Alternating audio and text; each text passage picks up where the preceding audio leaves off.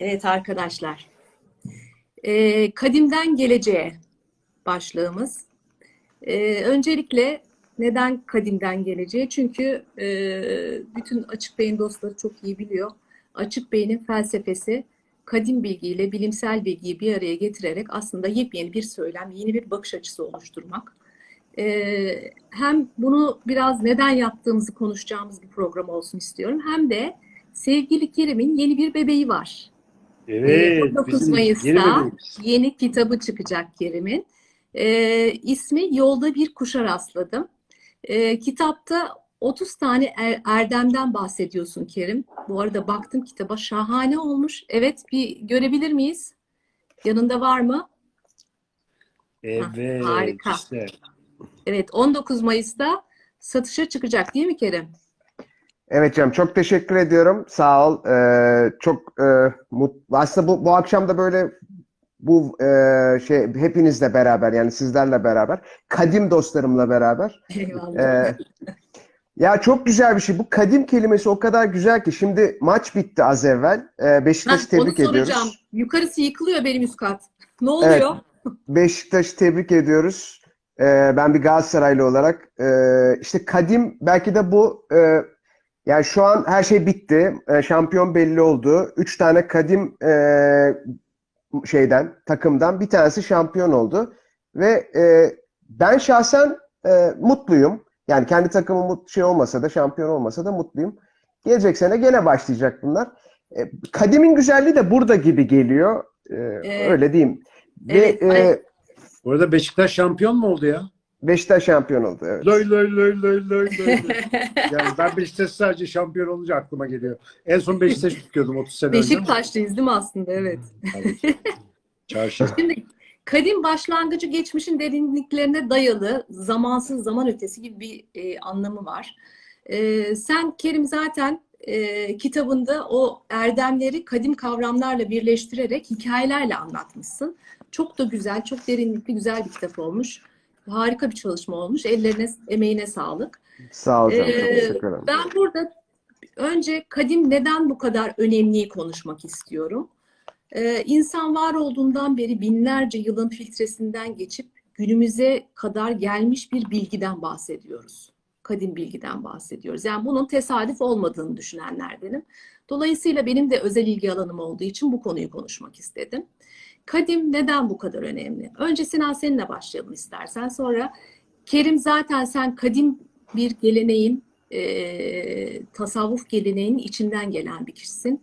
Ailen bunu e, hayatının her yerinde yaşıyor ve bunu üstlerine giyinmiş olan insanlar. E, bu anlamda çok şanslı olduğunu düşünüyorum ben. Çok, E, çok ama şükür. bakış açında e, bu anlamda farklı olduğunu da düşünüyorum. Kadimle geleceği konuşacağımız bu akşam e, yeni bir şeyler söyleyeceğini, söyleyeceğini düşünüyorum.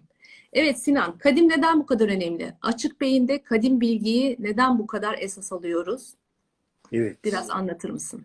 Bir inşallah anlatabilirim bilmiyorum. Ee, fakat tabii e, bilgi olarak bunu ne kadar anlatabilirim bilmem ama his olarak çok kolay anlatabileceğim bir şey aslında. O da şu ki e, mesela biz dünyadan geçerken ben mesela bilimle uğraştım. İşte yıllarca bilim eğitimi aldım. Bilim bilgi toplamakla, malumat toplamakla alakalı bir şey ama bilimle uğraşmasanız bile yaşarken bir sürü şey öğrenirsiniz. Hatalar yaparsınız. Hatalardan sonra bir daha hatalar yaparsınız. Genellikle insan hatalardan öğrenen bir canlı. Ve bir sürü malumat toplarsınız hayatınız boyunca. Şu iyidir, bu kötüdür, faydalıdır, zararlıdır, oraya gidilir, buraya gidilmez, ben buyum, şu değilim falan filan gibi bir şeyler birikir. Ve bunlarla kanaatler oluşur. Fakat insanın e, ömrünün büyük bir kısmı çocuklukla oyunla falan filan geçiyor. Sonra işte bir ergenlik diye bir dönem geçiriyoruz. Zaten kendi derdimizden başka bir şey göremez haldeyiz. Sonra erişkin oluyoruz. Erişkin olunca da bir anda kendimizi hayatın içinde buluyoruz ve oraya kadar ne biriktirdiysek biraz kendimizle baş başa kalıyoruz ve dünyayı o kafayla algılıyoruz. Şimdi bizi hayatta işlevsel bir insan olarak inşa eden bilgi aslında bu etraftan topladığımız malumat, okullarda öğrendiğimiz bilgiler ya da ne bileyim bilimsel devrimler falan filan değil. Yani bilimden elde ettiğimiz veriler de değil. Bizi işlevsel bir insan kılan şey bize hikayelerle, masallarla, kıssalarla, anlatılarla, sokaktaki tavırlarla, söylencelerle, atasözleriyle, deyimlerle e, ya da kökenini bilmediğimiz doğru ya da yanlış konusunda e, bir toplumsal olarak mutabakat sağladığımız bazı ilkelerdi. Bunlarla geçiyor bize hayat ve biz bunlarla işlevsel canlılar haline geliyoruz. Her şeyi, hayattaki bütün faydalı zararlı her şeyi kendi bilgimizle, kendi analitik aklımızla çözmeye kalksak hiçbir insanın bu hayattan sağ çıkabilmesi mümkün değil. Bizim ne yenip ne iç- içileceği de dahil olmak üzere hemen her şeyi kadim alışkanlıklarla edindiğimiz bir kültürümüz var. İnsanı insan yapan kültür dolayısıyla. İnsanı insan yapan bilgi değil, kültür. İçine yetiştiğimiz mesela kültürde iletişim kurmak için önce dil öğreniyoruz. Dil öğrenirken her bir kelimenin etimolojisini, işte kurallarını bilmem nelerini öğrenmiyoruz ki. Etrafımızdaki insanlar ne yapıyorsa onları taklit ederek, yani o kültürü tekrar rejenere ederek, bir daha üreterek hayatta kalıyoruz aslında. Dolayısıyla bizi biz yapan esas bilgi, öz kor bilgi kadim olan. Ve kadim olanın kaynağı belirsiz. Kadim zaten kelime olarak da hani kademeye benziyor ya bir başka seviyede, bir başka boyutta bir bilgi. Bizim sınamamıza kapalı ama hayatın sınamasına sonuna kadar açık. Yani sen bu kadimle amel ettiğin zaman, işlediğin zaman ya da ona aykırı davrandığın zaman sonuçlarını çok hızlı görebiliyorsun. Çok hızlı alabiliyorsun. Ya sana toplum çarpıyor ya sana kozmos çarpıyor. Bir şey çarpıyor terse gidersen yani. Ve anlıyorsun ki kadimin kadim olması boşuna değilmiş. Yani kadim her devirde insanlara benzer şeyler hatırlatan ama insanların da her seferde saparak kafalarını duvara çarptıkları bir bilgi tipi. Neden açık beyinde böyle oldu? Biraz da Müge senin yüzünden oldu. Yani ilk başta işte biz bunları oturup kafayı yorarken şimdi ben bu farkındalığa biraz erken yaşta eriştiğimi düşünüyorum. Yani bilim anlatırken bilimi şöyle bir kenarda biraz salata sosu gibi tutup esas insanlara büyük büyük laflar etmeye çalışmamın bir nedeni var. Bilimsel bilginin davranış değişikliğine sebep, olabildiği tek yer insanların bilgeliğiyle örtüştüğü, el ele tutuştuğu yerler. Orası yakalanırsa eğer bilimsel bilgi insanda bir işe yarıyor. Ve biz kadimden insanın insanlığın ortak kültüründen uygun, doğru, kirlenmemiş, gerçeklenebilir, efendim hayatta karşılığı olan örüntüleri iyi öğrenir. Bunları bilimsel bilgiyle hani gücümüz yettiği kadar bir araya getirebilirsek bunları tekrar bizimki gibi bu alanları küstürmüş bir toplulukta özellikle tekrar barıştırabilirsek buradan çok iyi şeyler çıkar diye düşündük. İşte beraber düşündük hep beraber. Kerim de oradaydı, sen de oradaydın. Ve çalışıyor gibi gözüküyor. Yani bu herkesten önce bir kere bize iyi geliyor bence. Bizim bakışımızı değiştiriyor ama o mesela benim şu anda anlattığım şeyler ben bakıyorum beyin beyin millet diyor ki beyin alanında çalışmalarla tanınan Sinan Can. Yok abi benim öyle bir çalışmam çalışmam yok. Benim anlatmam da ilginç gelen kısım ben hayatın hiçbir alanını özellikle bilgelik içeren alanını es geçmemeye onlara dokunmaya gayret ediyorum ve dolayısıyla da herkes de tınlıyor. Çünkü bu bizim ortak bir mirasımız. Yani bana bir başkasına ait değil. Benim laboratuvarda çıkarttığım bir bilgi değil. Ama o bilgiye niye güveniyorum? Çünkü aynı dili konuşmamızı sağlıyor. Şimdi benim için kadim böyle zamansız, mekansız, insanı insan yapan ama içinde çok fazla çapak, kir, işte zan, tuhaflık da olan bir havuz. Ama havuz aynen büyük bir havuz da demeyelim ama büyük bir e, deniz gibi kir tutmuyor.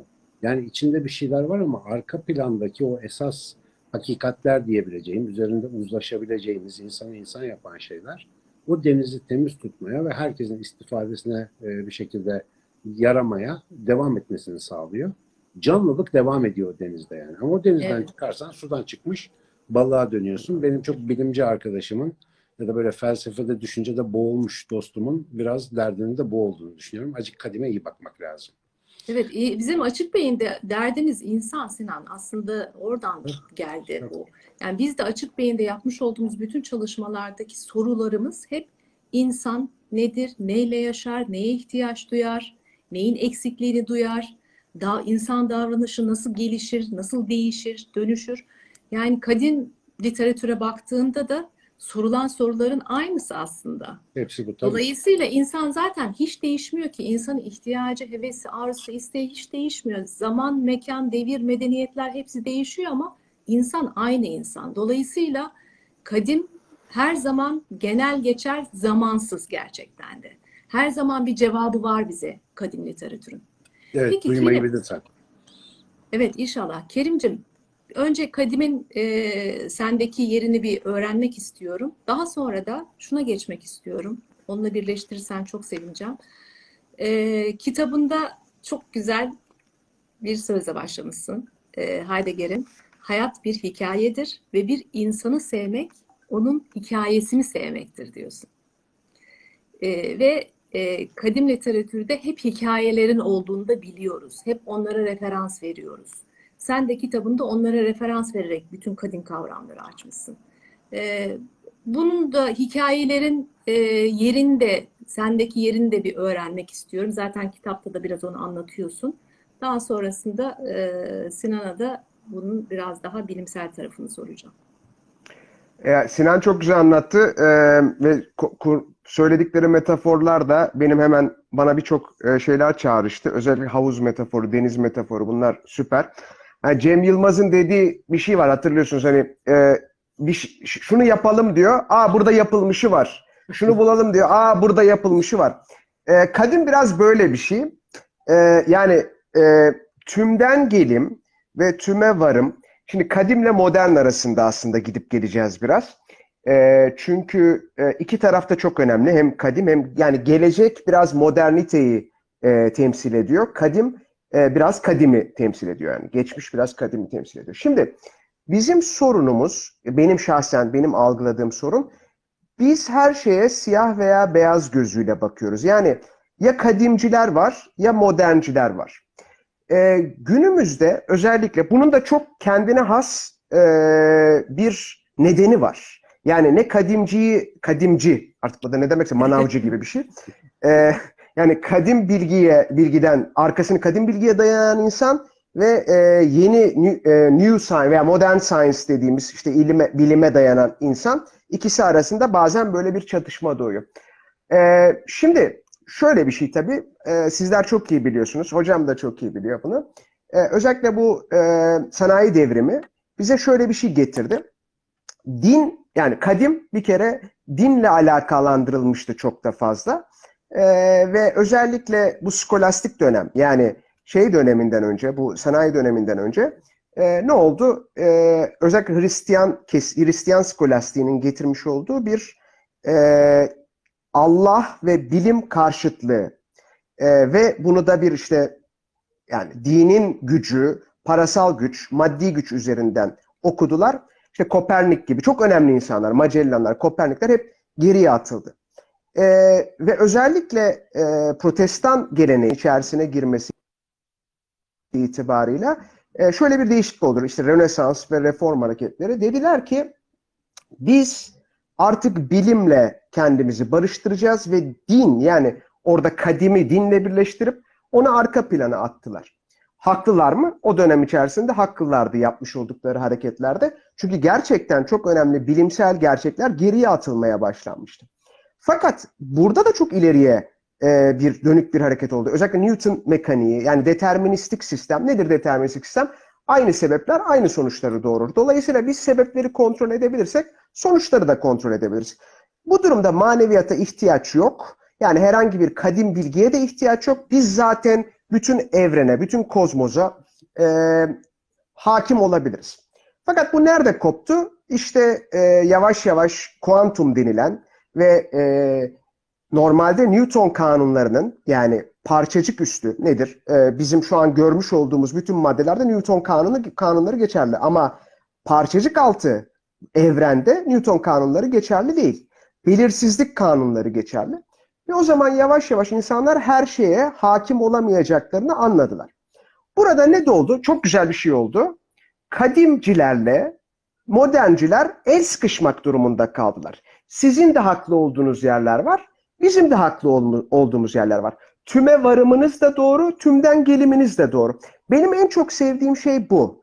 İki ayrı grubun ortaklaşa el sıkışması. Buna adeta kalple beynin e, el sıkışması diyoruz. Şimdi bizim e, bizim adam, bizim dediğim zaman ben kadi, biraz daha kadimci durduğum için bizim diyorum. Mesela Ga- Gazali kadimcidir. Nedir kadimci? Şöyle. Diyor ki e, bir havuz düşünün diyor. Bu havuzu dışarıdan gelen sularla beslerseniz bu havuz dolar. Ama dışarıdaki suya bağlısınızdır. Yani o dışarıdan su gelmezse o havuz dolmaz. Ama havuzu derinliğine kazarsanız eğer kazdığınız takdirde aşağıda e, yeraltı suları vardır ve o sulara kavuştuğu zaman otomatikman artık hiç dışarıdan doldurmaya ihtiyacı yoktur. İşte Gazali'nin işaret ettiği kadim derine doğru inip o derinden bilgiye ulaşmak. Aynı şeyi ben Sokrat'ta gördüm. Sokrat'ta ne? Ben Sokrat'ın şu dediğini hiç anlamamıştım bu zamana kadar. Ee, diyor ki benim bildiğim tek şey var o da hiçbir şey bilmediğim. Şimdi çok saçma bu çünkü Sokrat her şeyi bilen bir adam. Biz bir öyle tanıyoruz yani. Ee, hani bilmediği hiçbir şey yok. Otu boku bilir derseniz ya öyle bir adam o.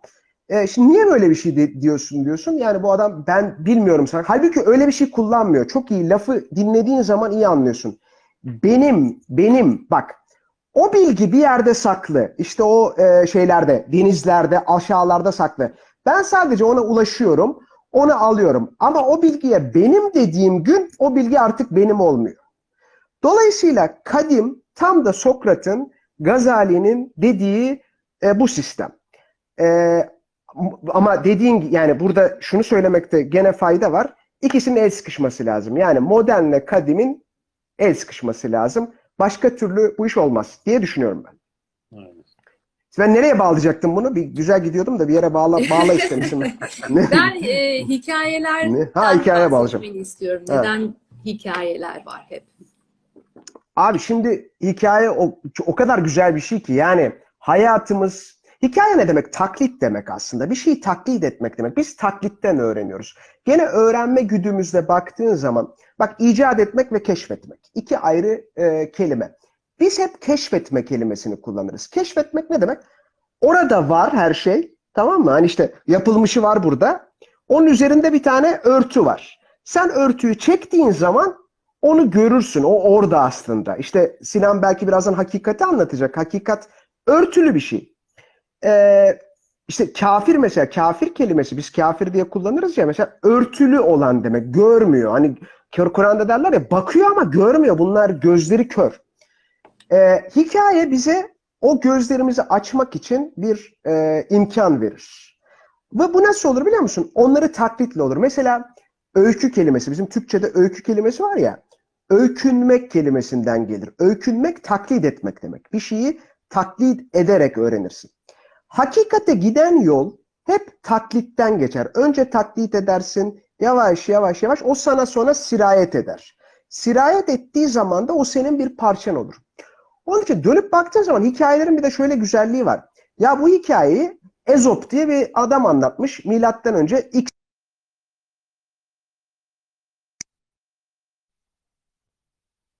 Aynı hikayeyi dönmüş La Fontaine milattan sonra 1800'de anlatmış, 1900'de anlatmış. Hepsi aynı hikaye ama hikaye o kadar zamansız ki işte siz çok güzel bir laf kullandınız, zamansız lafı kullandınız. Zamansız o kadar önemli bir şey ki. Çünkü temelde biz hep şunlar şun, şurada yanılıyoruz. İnsanlar değişiyorlar. İşte medeniyetler değişiyor. Ama sen çok güzel bir şeye parmak bastın Müge. Değişen hiçbir şey yok. Hep aynı insanız biz. Yani milattan önce de aynı insandık, bugün de aynı insanız. Biz değiştiğimiz zannediyoruz. Değişen etkenler, dışarısı değişiyor, eyvallah. Ama mühim olan içeri. İçeriye giden yolda ben hikayeler üzerinde e, şey yapıyorum. Neyse ben çok konuşmayayım, gene gelirsin bana. Peki Sinan, e, neden hikayeyle öğreniyoruz? Biraz onu anlatsana. Ee, şimdi bizim beynimizin, zihnimizin çeşitli melekelerine biz farklı isimler veriyoruz. İşte zihin dediğimiz genel bir içsel yazılım gibi düşünebileceğimiz bir şey var. Bunun nereden geldiğini de çok bilmiyoruz. Yani teori beyinden çıktığını söylüyor ama yani bu bir teori sonuçta. Başka bir kaynağı da olabilir. Pratikte değişmez ama bu zihnin mesela zeka diye bir kısmı var. Zeka eldeki doneleri kullanarak sorun çözmemize yarayan kısım. Ee, zeka bütün hayvanlarda var değişik şekilde. Hatta ağaçlar falan biz çeşitli durumlarda bizden daha zekiler. Mesela bitki zekası yani inanılmaz belki binlerce yıla yayılan uzun yavaş aksiyonlarla öyle çözümler buluyorlar ki biz yani kafamızı patlatsak o çözümün onda birini bulamayız. Dolayısıyla mesela zeka konusunda çok böyle şey değiliz. Hani nasıl diyeyim nevi şahsına münhasır sayılmayız. Bazı alanlarda zekiyiz ama akıl diye bir şey var. İşte reasoning dediğimiz İngilizce'de, Türkçe'de akıl adını verdiğimiz şey. Bu biraz daha farklı. Akıl e, yaşamsal deneyimleri, olayları, işte nesneleri belli zihinsel bağlamlarda bir araya getirebilme, onları birbirine bağlayıp bunlardan bir anlam çıkarabilme yeteneği. Şimdi böyle bir zihnin var olmasının muhtemelen yani evrimsel olarak bakacak olursak avantajı ne? Bu sayede biz e, atalarımız yani işte sivri bir taşın düştüğünde yeri e, işte kestiğini, parçaladığını ya da derisine değdiğinde derisini kestiğini gördüğünde dedi ki ben bu taşı alırım. Bunu işte e, avlamakta zorlandığım hayvanın işte derisine sürterim, etine sürterim, keserim. Sonra işte bakar bunu bir sopanın ucuna takınca daha kuvvetli vurabiliyorum. Baltayı yaparım. İşte bir, bir şey fırlatır, etiketini görünce oradan mızrak yapar falan. Ve birbiri ardına olmayana ererek zihnindeki kavramları birbirine bağlayıp olmayan şeyleri zihninde canlandırarak ileriye dönük olarak teknolojiler, icatlar, fikirler bir şeyler geliştirir. Şimdi bu bizim e, insan türü açısından faydası. Fakat bizim için beynimizin evrimiyle ilgilenen araştırıcıların sıklıkla söylediği bir şey var. Çok yeni ve çok hızlı evrimleşmiş olduğu için daha tam ne yapacağını bilmiyor akıl diye bir şey söylerler. Yani daha dünyanın acemisi tamam mı? Daha dün bu bir buçuk milyon senedir e, insan yavaş yavaş bu hale gelmeye başlıyor. Bir buçuk milyon senede de böyle çok bir şey gibi geliyor ama yani üç buçuk milyar yıllık canlılık tarihinin içerisinde hiçbir şey gibi. Çok hızlı bir süreç bu. Ve bizi bir anda öyle bir hale sokuyor ki bu aklımız. İşte 10-12 bin sene kadar önce tarımı marımı keşfettikten sonra biz kültür üretmeye başlayan ve birlikte yaşamaya başlayan bir garip canlı türüne dönüşüyoruz. Ondan öncesi hep tabiatın kurallarına tabi, işte avcı toplayıcı takılan bir türmüşüz gibi gözüküyor. 10-12 bin seneden beri kendi zihinsel bağlamlarından dünyalar yaratan, işte medeniyetler, şehirler, kanunlar, anlatılar yaratan ve tamamen bunun içinde yaşayan bir varlığa dönmüşüz. Artık biz biyolojik evriminden neredeyse ayrılmış, kültürel evrimine tabi bir canlı hale, haline gelmişiz. Şimdi bu kültürel evrim içerisinde de en büyük donemiz bize ne olduğumuz, nasıl yaşamamız gerektiği, işte iyinin ne olduğu, kötünün ne olduğu, efendim işte e, kimlerin e, bizim dostumuz, kimlerin düşmanımız olduğunu anlatan anlatılar olmuş. En önemli yakıtımız bu. Biz doğar doğmaz bunların sadece sözlü olarak değil, her türlü halde, harekette, davranışta, sosyal yapıda ya da binaları şeklinde şurada burada karşımıza çıkan biçimleriyle hızla bir eğitim alıyoruz. Yani bu hikayeler bizim içimize siniyor. Bizim beynimiz bu akıl dediğimiz meleke dolayısıyla başı sonu belli ve mantıksal dizgesi böyle kabul edilebilir olan hikayeleri öyle kolay yemiyor ki. Mesela çocukken bize anlatılan bazı böyle uçuk hikayeler düşün. Mesela peri masallarına çok acayip inanırız. Değil mi? Falan falan derdik. Mesela hiç sorgulamadan bütün inançsal öğretilerimizi de böyle alırız. Bu insanın zaafı gibi gözükür. Mesela adama desen ki gökyüzünde mavi bir çaydanlık var işte hepimiz o yarattı falan. Çocuk buna inanır. Aa der falan nerede o çay işte sen onu göremezsin. O görünmeyen çaydanlık var mı hemen arkadaşlarına anlatmaya başlar. Bu şimdi kötü bir şeymiş gibi gözüküyor. Yani kandırılabilirmişiz gibi gözüküyor ama insanı insan yapan en önemli güç bu. Fakat bu güç aynı zamanda iki yanı keskin bir kılıç. Biz hikayelerle de birbirimizi öldürüyoruz. Biz hikayelerle de ne sefillikler ne işte rezillikler yaratabiliyoruz bu dünyada. Dolayısıyla kadim olan e, tekrar keşfedilmediği sürece insan kendi yarattığı hikayelere tapan bir canlı haline geliyor. Şimdi benim kadimde ki gördüğüm en önemli can simidi burası. Biz bugün modern medeniyetin kapitalist hikayesinin içerisinde büyümüş, hayallerini hep daha zengin, daha yakışıklı, daha bilmem ne olmalar süsleyen insanların çok olduğu bir yerde yaşıyoruz mesela. Nereden geliyor bu hikayeler?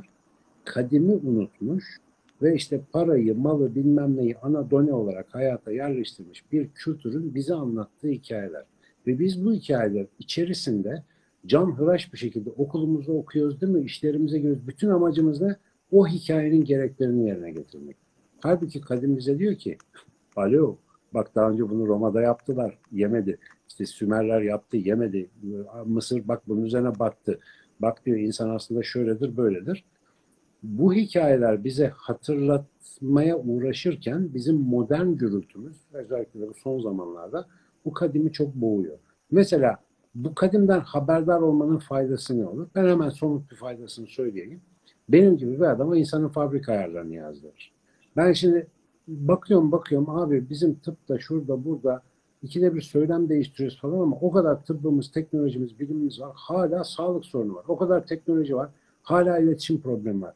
O kadar imkan var. Hala zamansızlık sorunu var ve gittikçe de artıyor.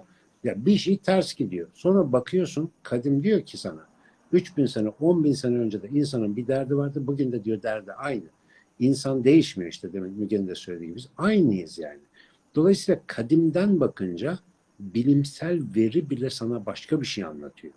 Normalde sen laboratuvarda bulduğun her şeyi hani böyle işte boncuk bulmuş gibi hemen gidip dünyaya da yemeyin, yumurta yemeyin, kolesterolden ölürsünüz falan diyorsun. Ondan sonra 5 sene sonra laboratuvarda başka bir şey. Yiyin yiyin günde 5 tane yumurta yiyin o iyiymiş o kolesterol diyorsun. Şimdi bu şekilde bilim maalesef anarşi de yaratabiliyor. Çünkü değişen bir yapısı var ama bilimdeki bilgi ne zamanki kadim hatırlatmayla el ele tutuşmaya başlıyor, ne zamanki birbirlerine dokunuyorlar bir dakika diyorsun. Burada hakikate açılan bir yol olabilir. Hı. Ve o zaman ben şimdi ben yazdığım için değil, kadim bana duyurulmuş olduğu için insanın fabrika ayarlarının bundan atıyorum 600 sene sonra da işe yarayan bir kitap olacağını en azından birilerinin "Ya herif de çok uçmamış aslında doğru bir şeyler söylemiş diyebileceğini düşünüyorum. Çünkü insanın hiç değişmeyen şeyleriyle ilgili konuşuyoruz. Biz açık beyinde ne yazıyorsak, ne çiziyorsak, ne konuşuyorsak hep bu kafayla bakmaya çalışıyoruz. Değişmeyen derdimiz, değişmeyen görevimiz ne? Bunları masaya koymamızda da en büyük yardımcımız her zaman kadim. Ama kadim işte ayıklanması için bilgelik gerektiren, etrafında bilge insanların olmasını gerektiren ve bu bilgeliğe namusundan daha fazla sahip çıkan bir alt kültür de olsa böyle kültürlerle temas etmeni gerektiren bir yapıdır. Bugünün benim klan dışında hepsi salak diyen kültürünün taşıyabileceği bir yük değildir bu. Kendi dar eko çemberi içinde yaşayan, kendisi gibi konuşanlar dışında hiç kimseyi dinlemeye tahammül olmayan insanlar maalesef bilgelikten de koparlar. Kerim'in biraz önce el sıkışması sadece bilim kadim bilgi açısından değil, toplum kesimleri, farklı bakış açısı olan kesimlerin de birbirine dönmesiyle olsa o zaman tadından yenmez işte. O zaman dağılmış bilgeliği tekrar toplama şansımız olur diye düşünüyorum. Açık beynin adının açık beyin olmasa zaten böyle açık bakan, beyni, kafası, bahtı, zihni açık insanların buluşma yeri olsun diye yaptığımız bir şey. Daha başında bile değiliz, onu söyleyeyim. Yani bu kadim keşfi öyle bana kalmış iş değil yani onu söyleyeyim.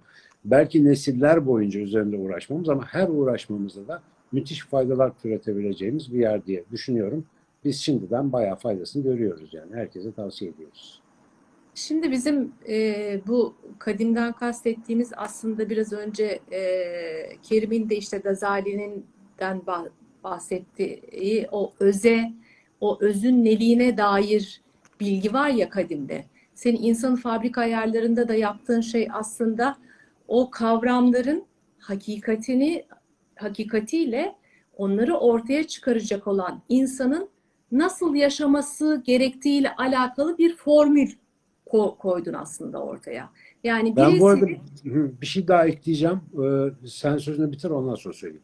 yani birisi kadim neliğinden bahsederken bilim de nasılından bahsediyor. Dolayısıyla aslında e, gerçekten çok tamamlayıcı olduğunu düşündüğümüz için yaptığımız çalışmalar açık beyinde bir karşılık buluyor. Yani bütünsel bir bakış sağlıyoruz çünkü. Sen de insanın fabrika ayarlarında çok güzel anlattın bunu.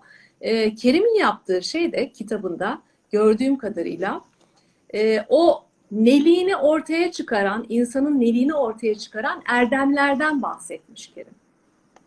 Ve ben burada, sen istersen Sinan önce söyleyeceğini söyle, ee, daha sonrasında da e, Kerim devam etmesini istiyorum.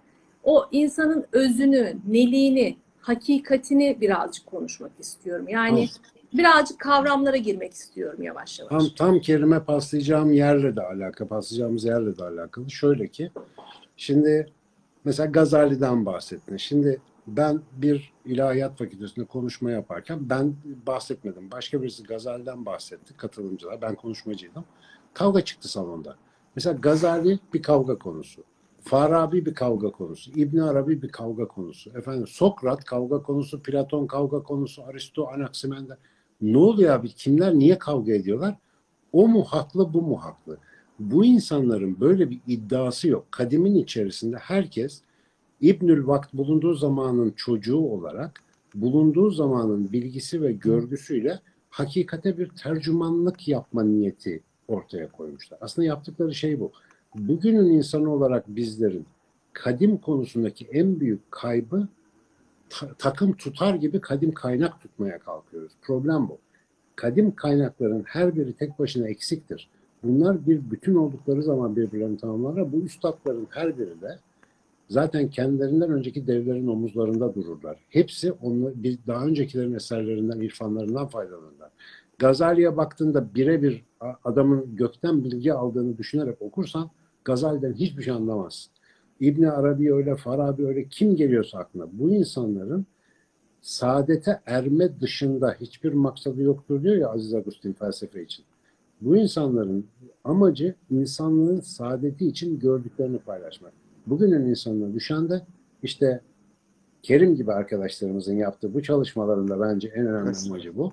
O barıştırmayı, o zihnimizi açmayı, o farklı kaynaklardan işimize yarayan derleyebilme cesaretini tekrar oluşturmak. Şimdi e, Gazali dedik diye mesela bizi izlemeyi bırakan 2-3 tane ilahiyatçı olmuştur mesela kesin. Gazali'den konuşuyor bunlar falan diye. Bu kafayı bırakmamız lazım. Ben aha İhya Ulumuddin burada duruyor. İki tur okudum ben onu. Çoğuna katılmıyorum. Yani çünkü benim zamanımda yazılmamış. Ama içinde müthiş şeyler var. Öyle kafam açıldı ki sayfalarca not aldım. İbn Arabi keşke hani gözüm yetse de okusam. Ama işte okuyabildiğim, anlayabildiğim kadarıyla kafamda neler açıyor. Ama o başka bir zaman, bu başka bir zaman. Bugün bütün kafayı açık tutmamız gereken çok önemli bir zamandayız diye düşünüyorum. Tam da burada Kerimciğime baz atmak istiyorum. Abi ben şimdi bunları şöyle görüyorum. Bunlar e, öbür dünya varsa ben inanıyorum şahsen. Hani böyle oturmuşlar şimdi o dünyada karşılıklı tatlı tatlı konuşuyorlar. Böyle kumbaya şeklinde bir şeyin çevresinde oturmuşlar. O ona anlatıyor felsefe. O ya şurada şöyle ben de şöyle düşünüyorum falan diye. Ya, ya biz buradan gelen insanlar da bağıran çağıran işte gazalici bilmem ne falan diyen insan e, oraya gittikleri zaman bunlar dönecekler. Ya oğlum siz mal mısınız diyecekler. Yani Bi- Bizler hep oturduk. Bunları güzel sizler öğrenin diye. İşte hep beraber oturduk. El sıkıştık. Bazen uyuduk, bazen uyuşmadık ama karşılıklı. Hani sen hep Beytül Hikme'den örnek verirsin. Ben Beytül Hikme'ye hayran bir insansın. Ben de hayranım. Neden? Yani bu insanlar onu anlatıyor, bunu anlatıyor. Fatih döneminde o felsefecilerle işte kelamcılar karşı karşıya getiriliyorlar falan. Birbirleriyle tartışıyorlar falan. Bunlar hep e, beyin açıcı şeyler ama bunlar bağırıp çağırmıyor ki birbirine. Şimdi e, biraz evvel örneğini verdik. E, yani bu genel problem. Zaman değişiyor, insanların medeniyetleri değişiyor, medeniyet algısı değişiyor ama insanlar değişmiyor. Az, aha, az evvel maç seyrediyorum ben Galatasaray maçına. Cilalı Taş dönemine döndüm. Ben insan... yani Ben Kerim Cilalı... senin nasıl maç seyrettiğini bu arada. Abi Cilalı Taş dönemine dönen bir insandım. Yani şimdi Gamze kapıyı kapattı, kediler uçtu falan. Yani bu genel bir problem. Şimdi problemi çözmen için sen insansın sen. İnsansın. Derdin derdin bu. Yani şimdi kimse daha günü daha birinci problemi çözmüş değil. Yani Adem'in daha e, hani kibir o kibir problemini çözmüş değil. Bugün e, nükleer santrali de kursan o kibir problemini e, çözemiyorsun. Bugün sen e, atomu parçalasan da kibrini, putunu kırma. Yani atomu kırıyorsun, putunu kıramıyorsun. Şimdi dönüp dolaşıp e, yapacağımız iş bizim oraya dönük geliyor. Hikayelerimizle, işte yapmamız gereken şeyler hep o putları kırmak. Çünkü o putu kırdığın zaman nükleer e, uranyumu bilmem kaç şeye ayırmaktan çok daha zor bir iş malum. Onu bil söylüyoruz. Bunu yapmanın da tek şansı nasıl diyoruz ki abi melez melez çocuk güzel değil midir abi? Yani Şimdi be- be- benim mes yani bizim çocuklar ya biz biraz daha işte ne bileyim böyle bir tipiz yani. Ama o bizi böyle birleştirdiğin zaman o, biz, o siyahla beyazın karışımından falan çok güzel şeyler doğmaz mı? Ee, güzellik bunun içerisinde. O karışıklığın, o farklılıkların e, annem çok güzel yapar şu an. Çeşitlik şu el elde der. Hep beş tane parmak. Hiçbiri birbirine benzemez ama onlar bir araya geldiği zaman şöyle çok güzel bir hareket olur. Bu, bu güzelliktir. Şimdi onu yaptığımız zaman ve açık beynin ben e, en başından beri hem bir parçasıyım hem de büyük bir e, ne denir şeyim e, arkasında duran insanım. Neden? Bizler hep farklı insanlardan, farklı düşüncelerden, farklı backgroundlardan gelen insanları bir araya topladık. Ve diyoruz ki e, bu insanlar farklı düşüncelere de sahip olsalar da, da, da, da yok. Yani rağmen yok. O olmalı zaten. Yani farklı düşünceler gelsin istiyoruz. Felsefeci gelsin, kelamcı gelsin, ateisti gelsin, onu gelsin, bunu gelsin. Bunlar birleştiği zaman anca o e, yükselme olacak. Birbirimizin e, e, omuzuna basmak değil, birbirimizi omuzlayarak e, yükselme. E, ve ben şuna da çok e, hep ben Amerika'da uzun süreler yaşadığım için biz bilimi, ilimi hep onlardan buraya transfer etmekten ben yoruldum. Bizim insanlarımız bunu çok çok iyi, bu topraklarda yetişmiş insanlar bunu çok çok başarılı bir şekilde yaparlar. E, bunu da sen e, ve e, Açık Bey'in bence yerine getirdi. E, ve geçirecek. Yani getirdi derken hiçbir zaman biten bir şey değil bu. Her zaman daha da iyiye, daha da ileriye doğru gidecek. E, benim katkım da burada hikayeler. Ben hikayeler üzerinden e, kendimi konumlandırdım. E, çünkü gerçekten hikayelerin içerisinde o sihiri buluyorum. Hikayeler sihirli. Yani e, değiyorlar. insanlara e, değiyorlar. Nasıl değiyorlar? İşte 1200 yılında yazılmış. Yani milattan önce bilmem kaç yılında yazılmış olan bir hikaye bir insana nasıl değer? Çünkü sen çok güzel bir şey söylüyorsun. Bu zaten senin içinde. Yani sen onu hatırlıyorsun. Bizim tasavvufçular şöyle bir şey derler. Bizi e, deli deli derler hani o e, şey Eles bezmi diye bir bezimden bahsederler. Biz sözde ruhlar bir araya gelmişiz. Hepimizin kendine ait bir bilgisi var. Bilip işte Allah bize diyor ki biz sizin Rabbiniz değil miyiz? Ben sizin Rabbiniz değil miyim? Biz de evet evet çok güzel sen bizim Rabbimizsin. O zaman kumbaya dönemi. Çünkü Allah gözüküyor orada herhalde. Nasıl gözüküyorsa hepimiz onun çevresinde o Allah'ım ne güzelsin falan diye e, şey yapıyoruz. Sonra bu dünyaya gelince diyor ki Allah siz diyor gelin o dünyaya bir de oradan bana e, deyin ki evet sen bizim Rabbimizsin. Yiyorsa onu deyin. Çünkü ben sizin üzerinize örtü kaplayacağım. İşte hani binlerce hicap diyor. Binlerce perde koyacağım falan. Siz de o perdeleri yavaş yavaş açacaksınız. Şimdi dönüp baktığın zaman hikaye, en hikaye bu, en baş hikayemiz bu bizim. Yani hikayelerin en başı bu. E, diyor ki siz orada hikayeyi şu şekilde okuyacaksınız. Girin oraya o hicapları, o perdeleri yavaş yavaş kaldırın. Kaldırdığınız zaman eğer erkekseniz, erkekseniz de çok ayıp bir şey burada. İnsansanız, Er. adamsanız, Er. erseniz o perdelerin arkasından bana e, ben siz sen bizim Rabbimizsiniz deyin yiyorsa diyor. Biz de bu hikayeyi oynuyoruz. Buraya geliyoruz. İşte yer yer perdeleri açıyoruz. Yer yer kapatıyoruz. Yer yer tekrardan şey yapıyoruz. E, ama sonuçta e, kadim bilgi diyor ki bize, kadim kadim bunu söylüyor. Arkadaş siz isteye isteye, seve seve, sevmeye sevmeye orada ben sizin Rabbiniz e, zim de diyeceksiniz diyor. E, dolayısıyla bilgi bizim içimize yüklenmiş. Bilgi hiç öyle aslında olmayan, hani zorla böyle şey yapılan bir şey değil. Bilgi bizim içimizde. Ee, kelime olarak hani biz anlamak kelimesini kullanıyoruz. Seninle de daha evvel bunu konuşmuştuk. Anlamak kelimesinin Türkçe karşılığı an kelimesi ne harfi e, şey deriz biz ona.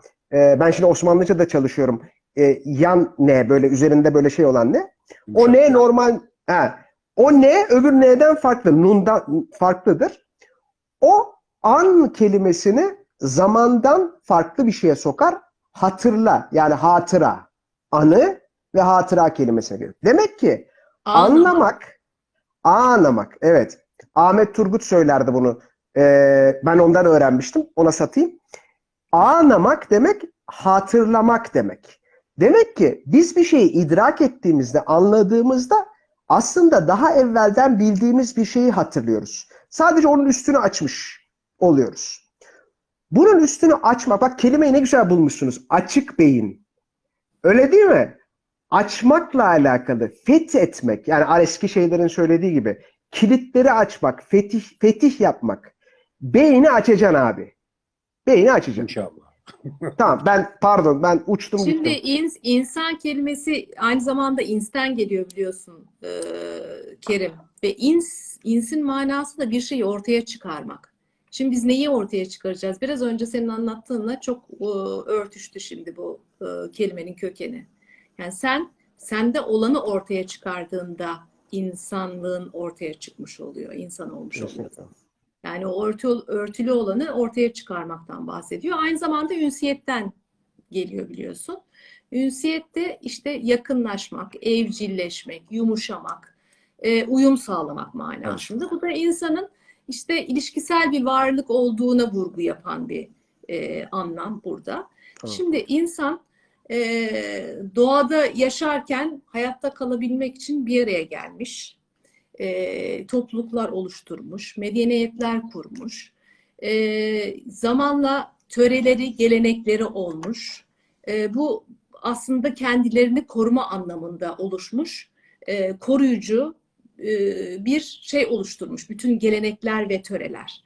Ama aynı zamanda bir yandan da bunun aşırı tarafına baktığında insanı da bir yandan sıkıştırmış ve insanın o farklılığın toplum içerisindeki farklılığını ortaya çıkarmasında bir baskı oluşturmuş.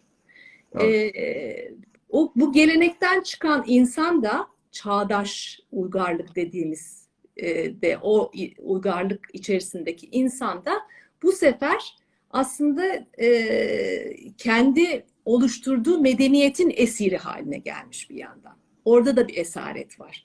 Dolayısıyla he- hem geleneği korumak hem de geleneğe tapmamak gibi anlıyorum ben bunu. Kesinlikle. Kesinlikle. Kesinlikle. Ee, buradan baktığımızda gelecekte yani şu anda gelecek de geldi tam iki sene önce konuştuğumuz her şeyi sonuna kadar yaşıyoruz. Şu anda da işte e, hiç öngöremediğimiz bir geleceğin esir esaretini e, çok e, güçlü bir şekilde hissediyoruz. Yani kendi hikayelerimizi oluşturduğumuz, kendi anlamlarımızı oluşturduğumuz e, bir dijital gelecek var önümüzde. Şu anda da içindeyiz. Yani şu anda yaptığımız yayın bile ya da sosyal mecralar, dijital mecraların hepsinde oluşturduğumuz hikayelerimiz bizim benlik algımızı acaba ne kadar deforme ediyor? Burada da acaba o kadimin bize imdadı nasıl olacak? Yani gelecekte kadimin önemi daha da artacak mı acaba diye sormak istiyorum. Sinan. Ee, kesinlikle ve şimdi biz kadimden bahsederken sıklıkla e, tedrisatımız ve kültürümüz gereği kadim düşünceye çok vurgu yapıyoruz. Yani doğal olarak mesela bizim kadimi öğrendiğimiz özellikle yazılı ve sözlü kültüre çok vurgu yapıyoruz ama bir başka kadim kaynak var ki en kadimi, bütün kadimlerden daha kadimi tabiat. Tabiat en kadim olanıdır. Şimdi biz bugün bilimde tabiatın sırlarını çözmeye çalışıyoruz değil mi? İşte çalışıyoruz ediyoruz falan. Ben bunu şuna benzetiyorum. Ee, işte bir film seyrediyorsunuz. Ee, işte nedir? Sinemada bir film izliyorsunuz. Orada bir hikaye anlatılıyor, bir şeyler oluyor. Film setinde olsanız, aynı filmin setinde olsanız ışıktır, renk değeridir, oyuncunun hazırlığıdır, makyajıdır, işte getir götürü, lojistiğidir. Filmden hiçbir şey anlamazsınız. Biz filmi izlerken arka planda film ekibi, yap- yapım şirketi, oyuncular ne yaptı, ne etti bununla ilgilen o kadar çok ilgileniyoruz ki film yapımcısı gibi filmin anlattığı hikayeyi çoğu zaman göremiyoruz. Mesela bilimde, laboratuvarda ben senelerce, 20 sene laboratuvarlarda, 10-15 sene fix yani laboratuvarlarda yattığım da oldu benim.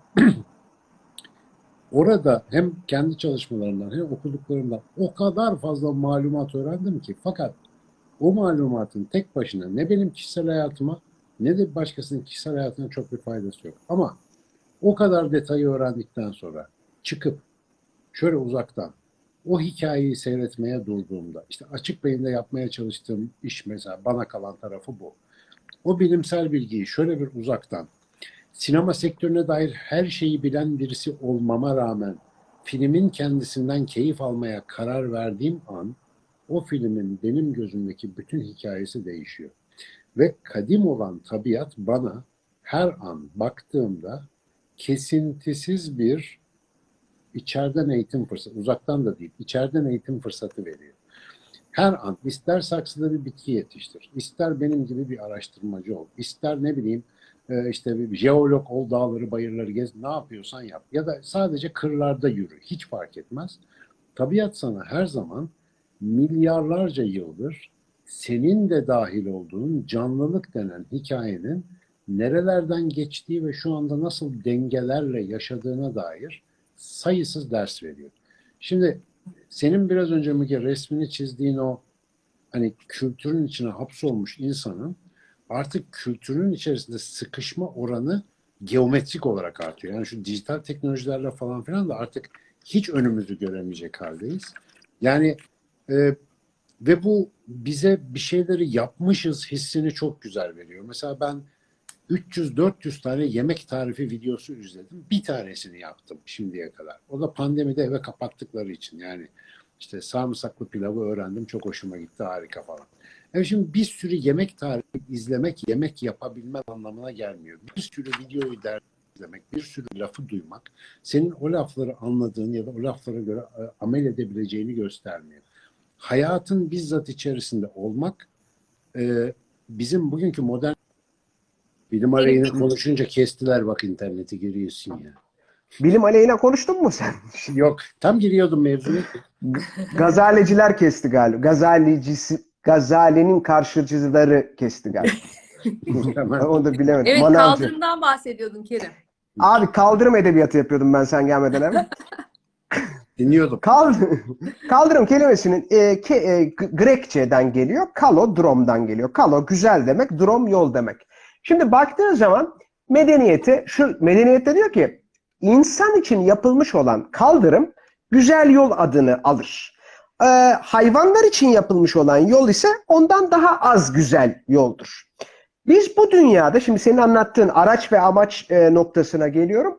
E, şu an bizim kaldırımlar 3 metre, e, şeyler normal e, e, şey yolları, e, araba yolları yani işte 4 bilmem neydi o beşli altılı bilmem ne. Neden? Orada çünkü orada bizi gezdiren arabalar e, var.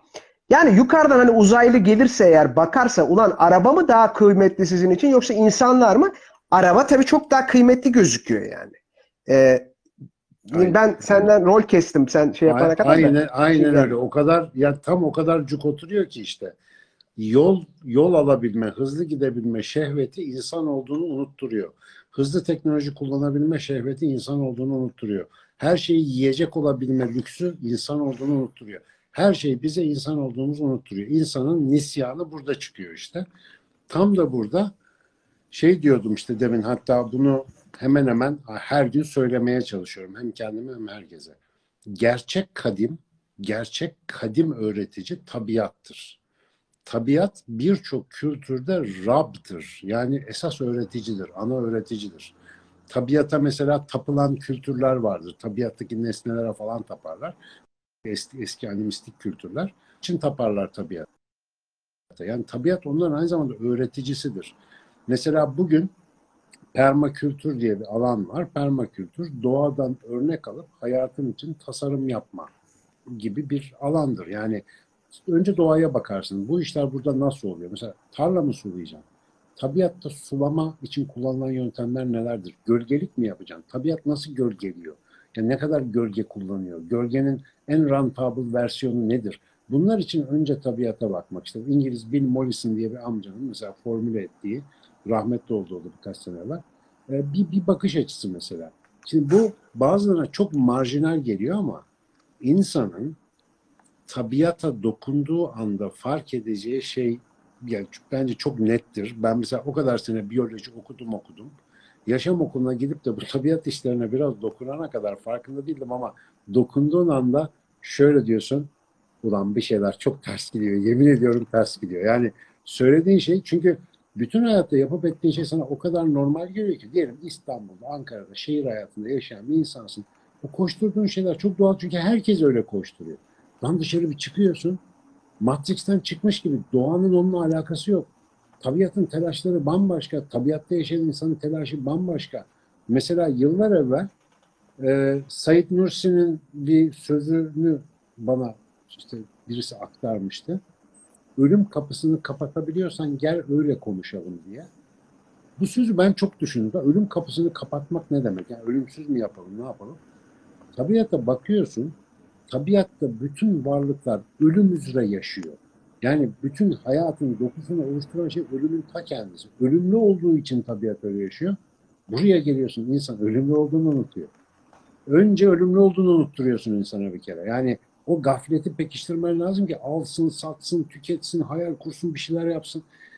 Dolayısıyla tabiatın kadimliği Müge'nin demin e, bana sorduğu soru da aslında bu dijital gelecekte ne olacak? Dijital gelecekte bizi insan tutacak en önemli faktörün tabiata bakmak olduğunu iddia ediyorum. Bu, bu özellikle bizim açık beyinde çok merkeze aldığımız bir iddia. Tabii ki evi satıp Urla'da yazlık almayı kastetmiyoruz. Yani öyle bir şey değil o tabiata bakma. Gerçekten tabiatına bakma, kendine iyi bakma, tabiatını anlama. O değişmiyor çünkü işte kadim bu kadim değişmez. Nasıl ki Şahmaran masalının mesajı değişmiyor. Senin milyarlarca yıllık bedeni e, şeyin de değişmiyor, ayarın da değişmiyor. Ve o ayarları doğru anlayıp ona göre amel etmeye kalkan dijital dünya nereye giderse gitsin insan kalmaya devam edecek. Ama aynen şehrin tantanası ve debdebesi içerisinde ömürlerini tüketip de buradan giderken ne oldu abi biz ne yaptık şimdi diye işte böyle elleri şeylerinde göğüslerine kavuşturmuş vaziyette giden insanlar gibi maalesef büyük bir hüsran olacak bu işin sonu. Ve teknoloji, medeniyet bizi sarmaladıkça da bu hüsran devam ediyor. Benim e, açık beyni gör, bir gördüğüm şekli daha var. E, bunu da e, formüle eden de Mustafa Can'dır söz olarak söyleyen yani. Fikri koruma merkezi. Yani insanların fikri olarak, zihinsel olarak, beyinsel olarak korunmak için böyle yerlere ihtiyacı olacak yakında. Bir araya gelip birbirlerine hayır ve sabrı tavsiye ettikleri, bunu bir yerden hatırlayabilir bazı dinleyicilerimiz. Hayır ve sabrı tavsiye ettikleri merkezler lazım. Ee, bu arada hayır, yani doğru ve iyi olan sabır, elinden geleni yapmaya devam etme anlamında.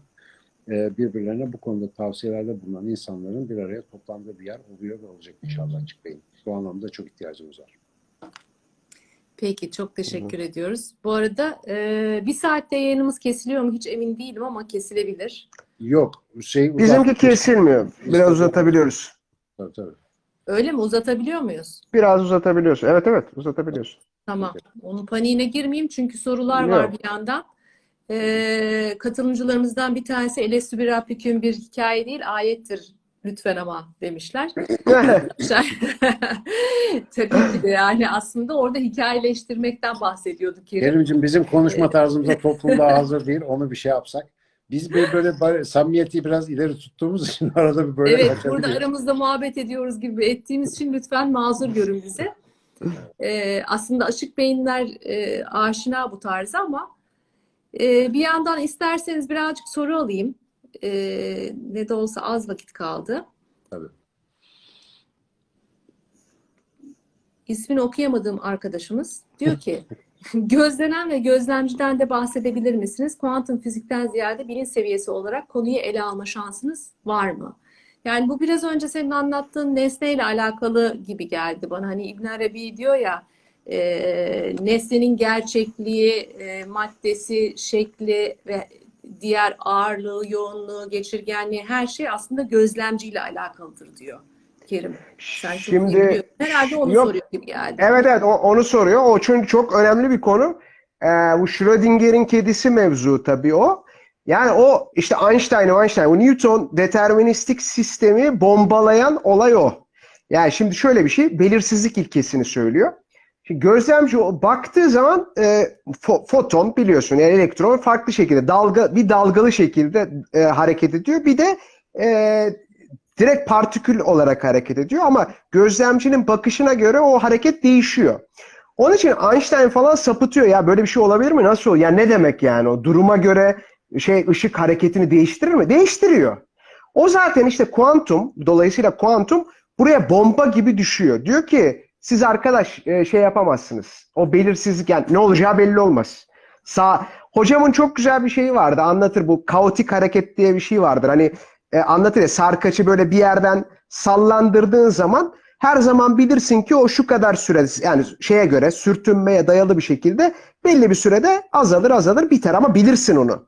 Ama bir yerinden kırarsan onu yani şöyle ikinci bir mirengi noktası daha oluşturursan bu sefer diyor ki hiçbir zaman aynı şeyi yapmaz. Yani aynı salınımı hiçbir kez yapmaz. Bundan daha kaotikten daha çok batı e, şey e, ne, ne deniyor? Deterministik sistemi bozan ve sinirlendiren başka bir şey yok. Çünkü kontrolsüz. Meteoroloji 30 ay 30 günden daha fazla tam olarak şeyini yapamıyor. Çünkü neden? Kaotik 5 hareket. 5. 5. 30 beş gün mi? değil evet. Evet, Beş. beş, beş. 30 olsa Beş. oho 5. Şu anda hava durumunun kesinliği 5.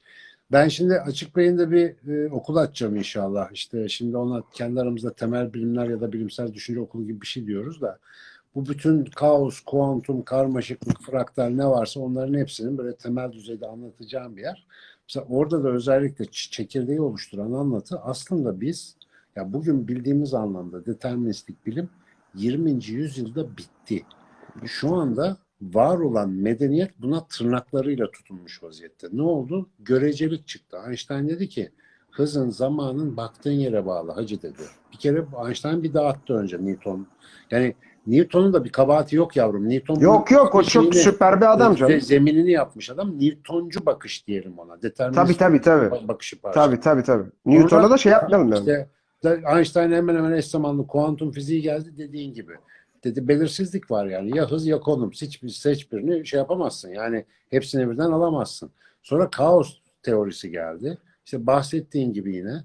Yani makro sistemlerdeki şeyimiz de çöktü. Tahmin edilebilir bir şey kuantum mikrodaydı. Bu makroda. Onu da çökertti. Bir de bunlarla beraber bu işte fuzzy logic dediğimiz, puslu mantık dediğimiz hikaye çıktı.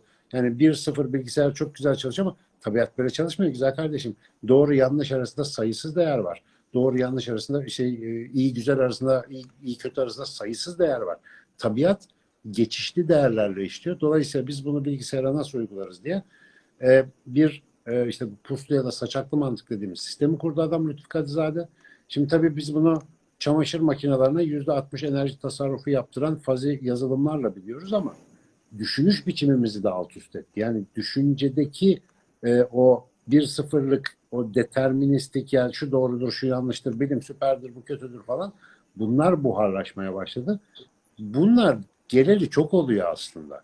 Ama tıpta yok, mühendislikte yok, e, iş dünyasında yok, hayatta yok. Niye? Sindiremedik çünkü. Bunları sindiremedik. Halbuki bu konularda çalışan özellikle bu kurucu babaları Einstein falan dahil olmak üzere Tabii. insanların öz, öz yaşam öz- öyküsel yazılarına, eskizlerine bakarsan hepsi tabiatı işaret ediyor. Orası zaten öyleydi. Biz yanılmışız diye.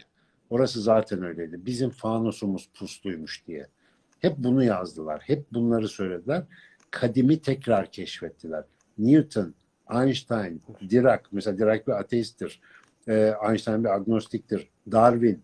Ee, daha aklınıza kim geliyorsa işte Lütfü Gauss. Dahil, e, Mandelbrot dahil. Adam matematikçi daha ne olsun.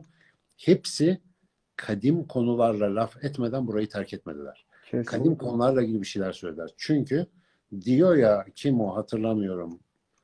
Francis Bacon değil de başka biri. Yani tabiat ilimlerinden birkaç yudum alınca sizi inançsız yapar. Bardağın dibine geldiğinizde Tanrı orada sizi bekler Hmm. falan diye. Yani sağlam içersen kafa yapıyor yani güzel. Ama tadına bakarsan öyle olmuyor işte malumat istifçiliği. Özetle film setiyle uğraşmayı bırakıp filmi seyredebileceğimiz günlerde gelir inşallah. O gözlemciyle ilgili bir şey eklemek istiyorum. Tam şeyimdeyken. Şimdi e, İbn Arabi'nin şöyle bir lafı var. Diyor ki e, insan evrenin aynıdır. Şimdi bu kelimeyle üç ayrı e, kelime yani kelime redif yapıyor. Yani aynı kelimeyi farklı şekilde kullanıyor. Aynıdır. Yani e- eşittir birbirlerine. E, aynadır. Yani birbirlerinin yansıtıcısıdır. Ama bir de Arapça aynıdır. Ayn yani gözü demektir. E, İşte biz insan dediğimiz tabii insan yani gerçek insandan bahsediyoruz. Kamil insandan veya işte perfect human ne diyorsun ona işte. O insandan, nirvana'ya ulaşmış insandan bahsediyorum. O insan gözlemcidir. Allah'ın aslında gözlemcisidir. Ve e, çok güzel de bir aslında şey yapmış. Benzetme pupil pupil kelimesi kullanıyor onun için İngilizce'de. Pupil kelimesi de hem e, göz bebeği demek hem de aynı zamanda onun en iyi prodicisi yani öğrencisi öğrenci. demek. Evet. Gözde Gözde. öğrencisi de. Ah, aynen gözde öğrencisi demek. Onun için biz insan aslında evrenin gözlemcisiyiz. Biz her şeyi değiştirebiliriz insan olursak. Onun için çok güzel bir soruydu o gözlemci mevzu. Ya işte Evet, Şeyh Galip de diyor ya hoşça bak saatine kim zübde alemsin sen merdumi dideye ekvan olan ademsin sen. Kendine dikkatlice bak sen alemin özüsün sen varlıkların göz bebeği olan insansın diyor. Daha ne desin? ağır söylemiş. Yani. Evet. Her zamanki gibi. Kadim ağır söyler. Aynen öyle. Ela hocamız diyor ki belirsizlik Evet. istemeyen insan tek kesin olan ölümlük, ölümlülük bilgisini biliyor da ne yapıyor diyor. Aynen öyle. Ben de hep bu soruyu soruyorum. Önce kendime, sonra da işte anlattığım konularla ilgili olarak. Yani kesin olan tek şey var. Ölüm yani. Kesin olan tek şey. Ve görmediğimiz tek kesinlikte o. Bir türlü göremediğimiz yani günlük hayatımızda. İşte kadimin en önemli hatırlatması mesela ölümden sonraki hikayeler ölümle baş etmek demek değildir ya da ölümü anlamak demek değildir. O hayata patolojik bir tutunmanın işaretidir. Yani buradan gittikten sonra da o hurma var, huri var, melek var, takılacağız öbür tarafa var. Bu buradaki zevkü sefanın bir modunun devam etmesi lazım. Ölüm denen geçişi ve ölümün tabiatta verdiği dersi, geçicilik dersini, görev dersini, sistem içerisindeki yer ve konum dersini almamakta diretmekle alakalı bir şey. Mesela kadimle ilgili en bozulduğum şeylerden bir tanesi kadim hatırlatmanın bu işte ahiret hikayeleri, efendim işte X-Men hikayelerine falan dönüştürülmüş halleri. Ya halbuki senden bahsediyor güzel kardeşim. Yani uçağın, kaçan, öbür tarafta ne bileyim işte hurilerle falan takılan bir şeyden bahsetmiyor mevzu.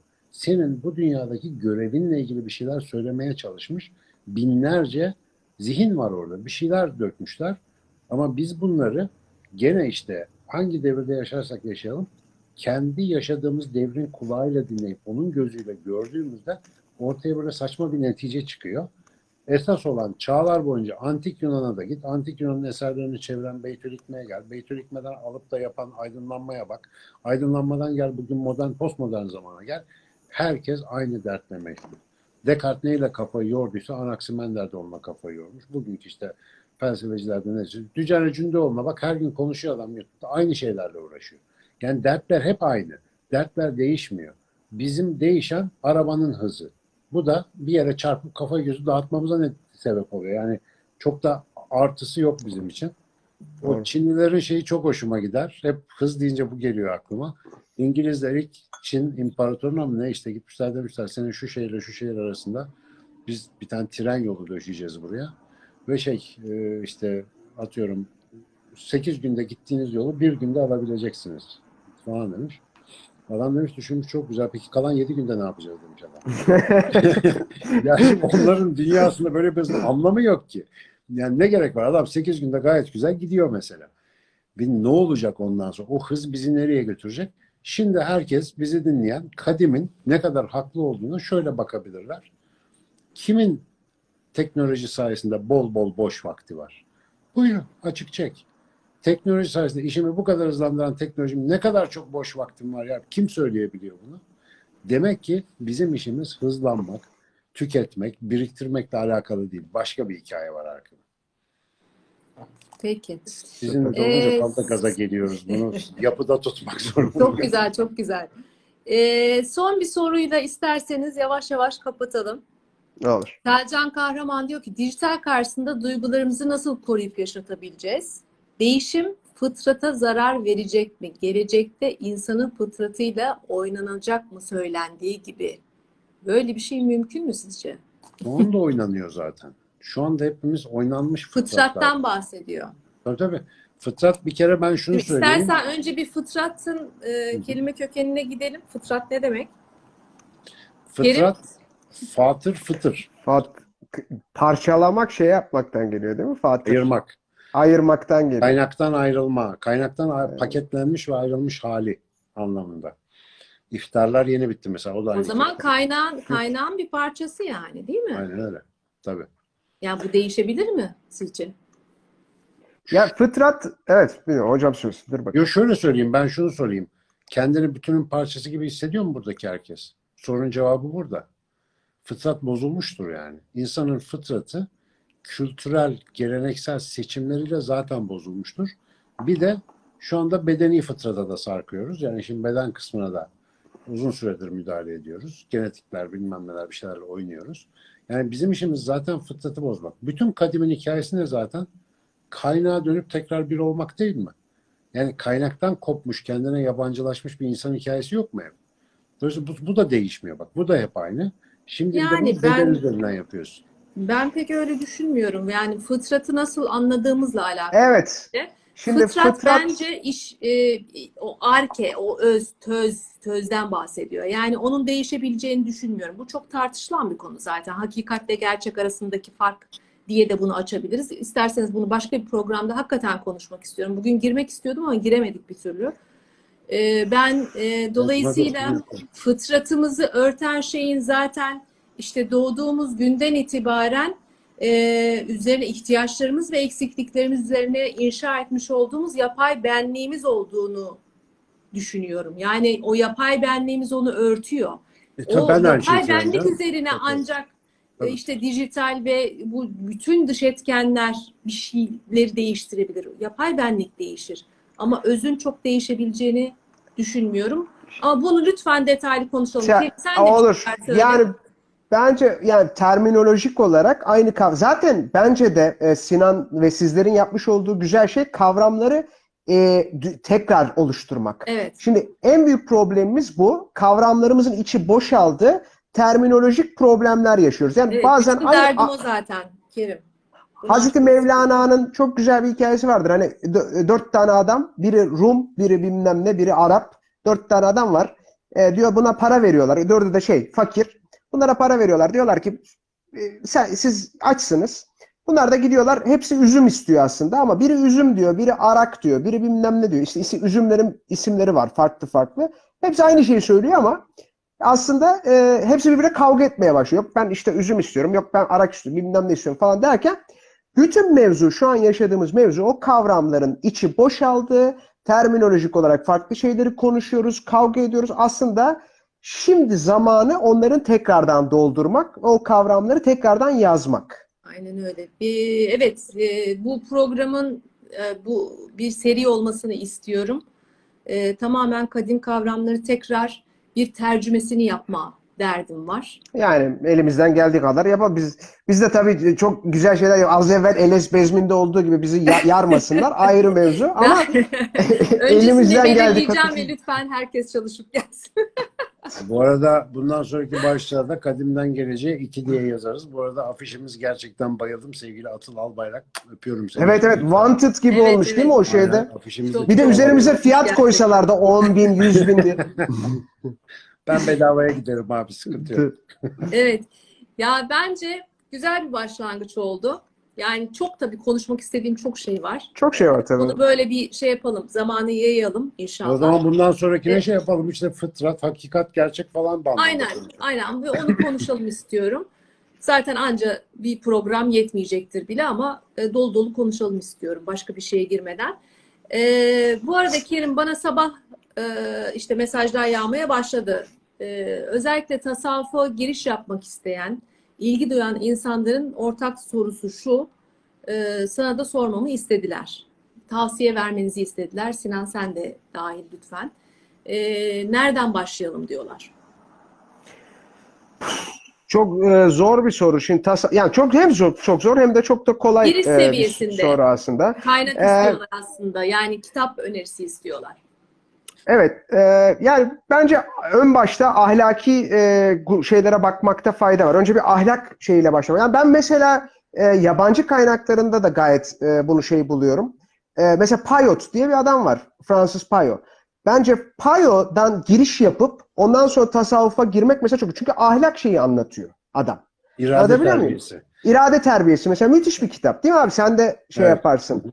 Aynen. Ya burada temel olarak illa e, hani şeyden girmeye gerek yok. Burada önemli olan önce ahlaki e, yapıyı iyice çözmek.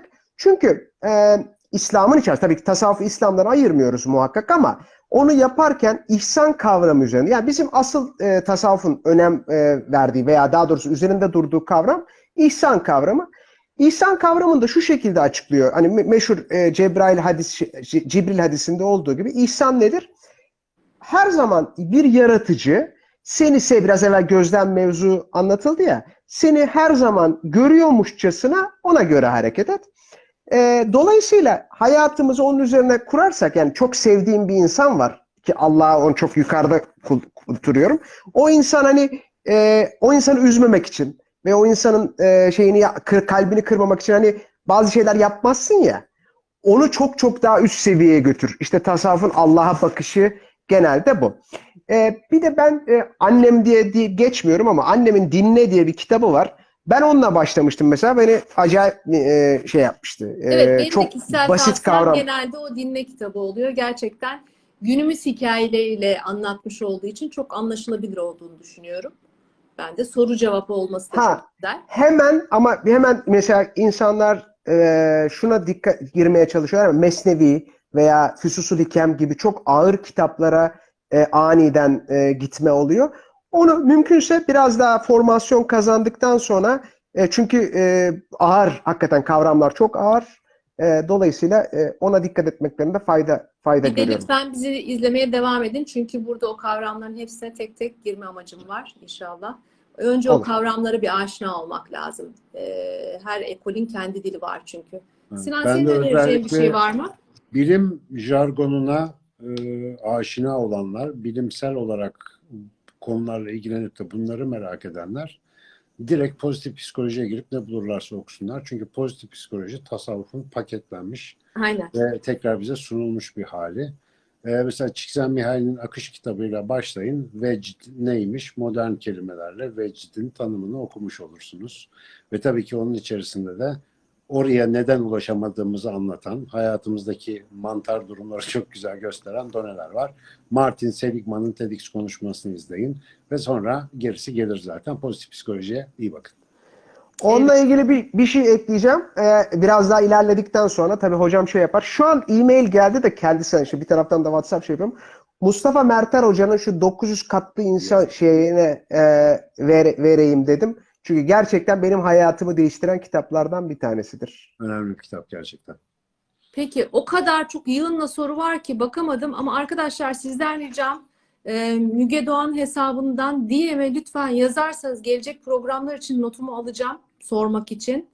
E, açık beyinden e, göremeyebilirim çünkü orada çok fazla mesaj olduğu için. Direkt benim hesabıma yazarsanız oradan notlarımı alacağım. 1800 Evet. tane soru gelecek Müge şimdi. Keşke. Ne güzel olur.